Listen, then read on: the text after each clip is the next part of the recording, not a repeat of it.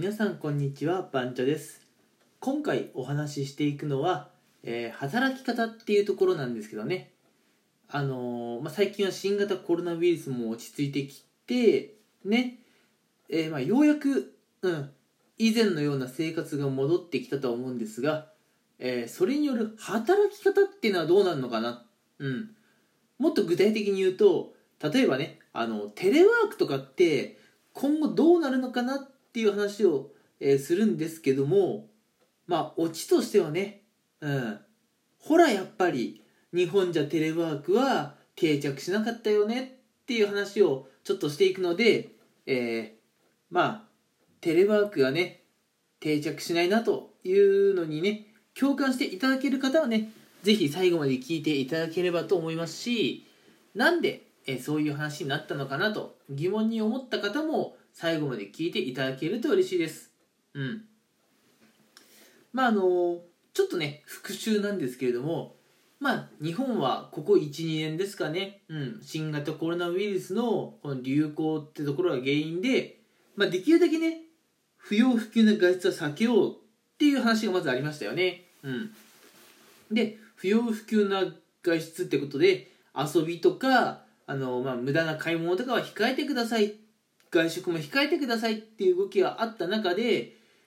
会社に行くあの、まあ、朝の通勤ラッシュとかね、うん、それもおかしいよねっていうところで会社もできる限りあのお仕事を家でやってくださいっていうのがね、えーまあ、ありましたよね。うんそれこそ東京都知事がすごい頑張っていたっていうのはね記憶に新しいでしょう。うん。まあそういうわけで突如としてね、えー日本でもテレワークとかねリモートワークっていうのが急遽導入されてきたわけですがここ最近はね日本国内でも新型コロナウイルスの新規感染者っていうのは非常に落ち着いてきていますね。うんまあ、時期的にはあのオリンピックが終わった後あたりですかね、うん、急激に、うん、あの感染者の数とか減ってきてね、えーまあ、警戒度もね下がってきているという状況です。うん、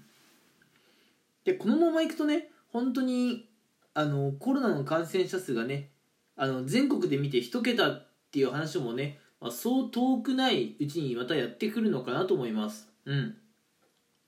まあ、要するにねいつも通りの日々が戻ってくるってことですよ。うんまあ、それ自体はね非常に嬉しいと思いますよやっぱり、うん、これまでね遊びとか友達との飲み会をね我慢していた方ってかなり多いと思うんです。うん、それがね、あのーまあ、ようやく再開できるってところで喜んでる方も結構いらっしゃるかなと思うんですが働き方ではね本当に、えーまあ、この新型コロナウイルスの収束によっていいことばかりなのかどうなのかっていうのはねちょっと課題として残りますよね。うん、例えばさ最近の特にね日本の学生とかに多いのは人間関係にこう疲れやすい子とかちょっと人間関係に悩みやすい子っていうのは最近結構学生では多いんですよ。うん、でそういう学生が後々ねこう社会人として世に羽ばたいていくっていった時にリモートワークとかっていうのは結構有効な手段なんですよね。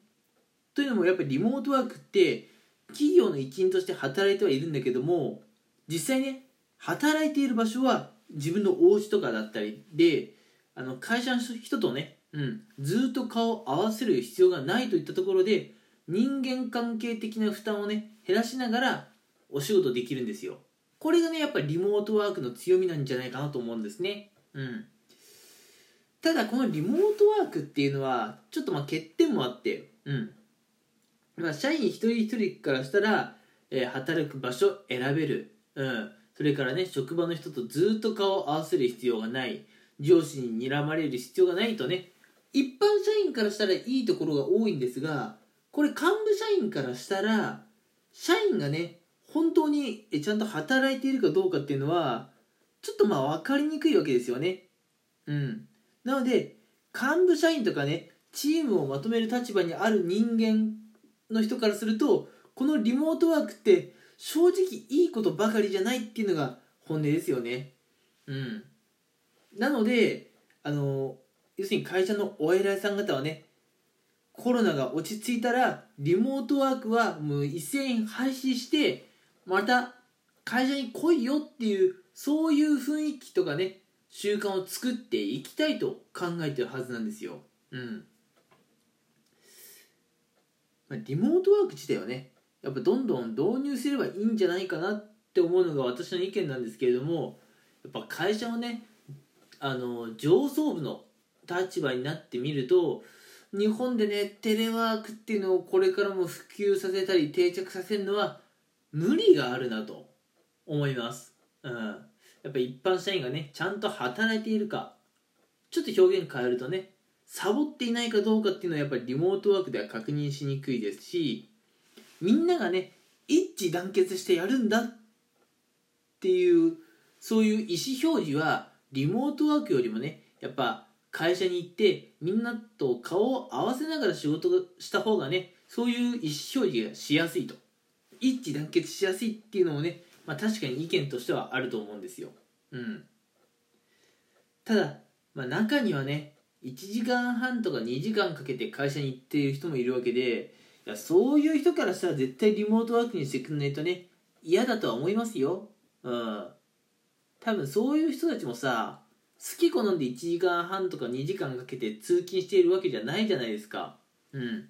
多分大抵の場合ね会社からえー、どこどこに行けって言って飛ばされたとかね、まあ、そういうオチだと思うんですよだからね一般社員からしたらリモートワークっていうのは多分ね今後も導入したいという意見が半数以上占めると思うんですが管理職の人からするといやもうリモートワークはやめて会社に来ようね。職場に来ようねっていうそういう意見だったり雰囲気作りっていうのが半数を超えてくるんじゃないかなと思います。うん。でやっぱり会社とかね組織っていうのは上の言うことを聞かざるを得ないので、うん、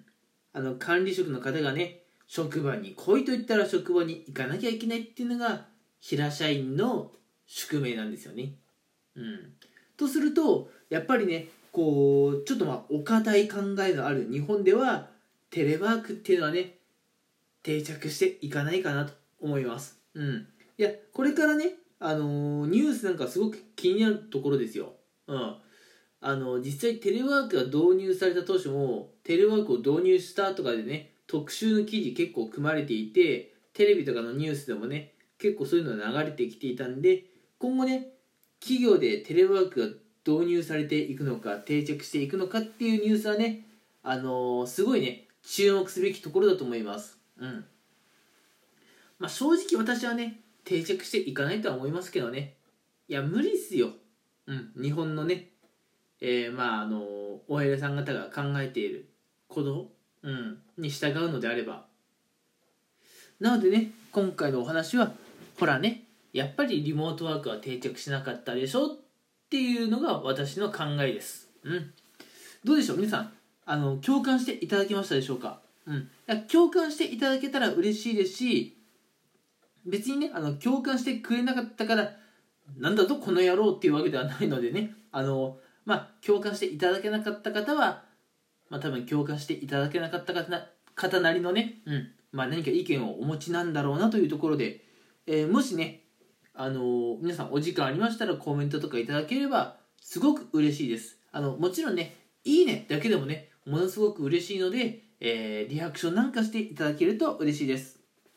さて、えー、今回のね、えー、ラジオはここまでにしたいと思います。最後まで聞いてくれてありがとうございました。また次回以降もこんな感じで働き方とかね、お話ししていくので、もしよければ、え、フォローなどしていただけると嬉しいです。それでは今回はここまでにしたいと思います。最後まで聞いてくれてありがとうございました。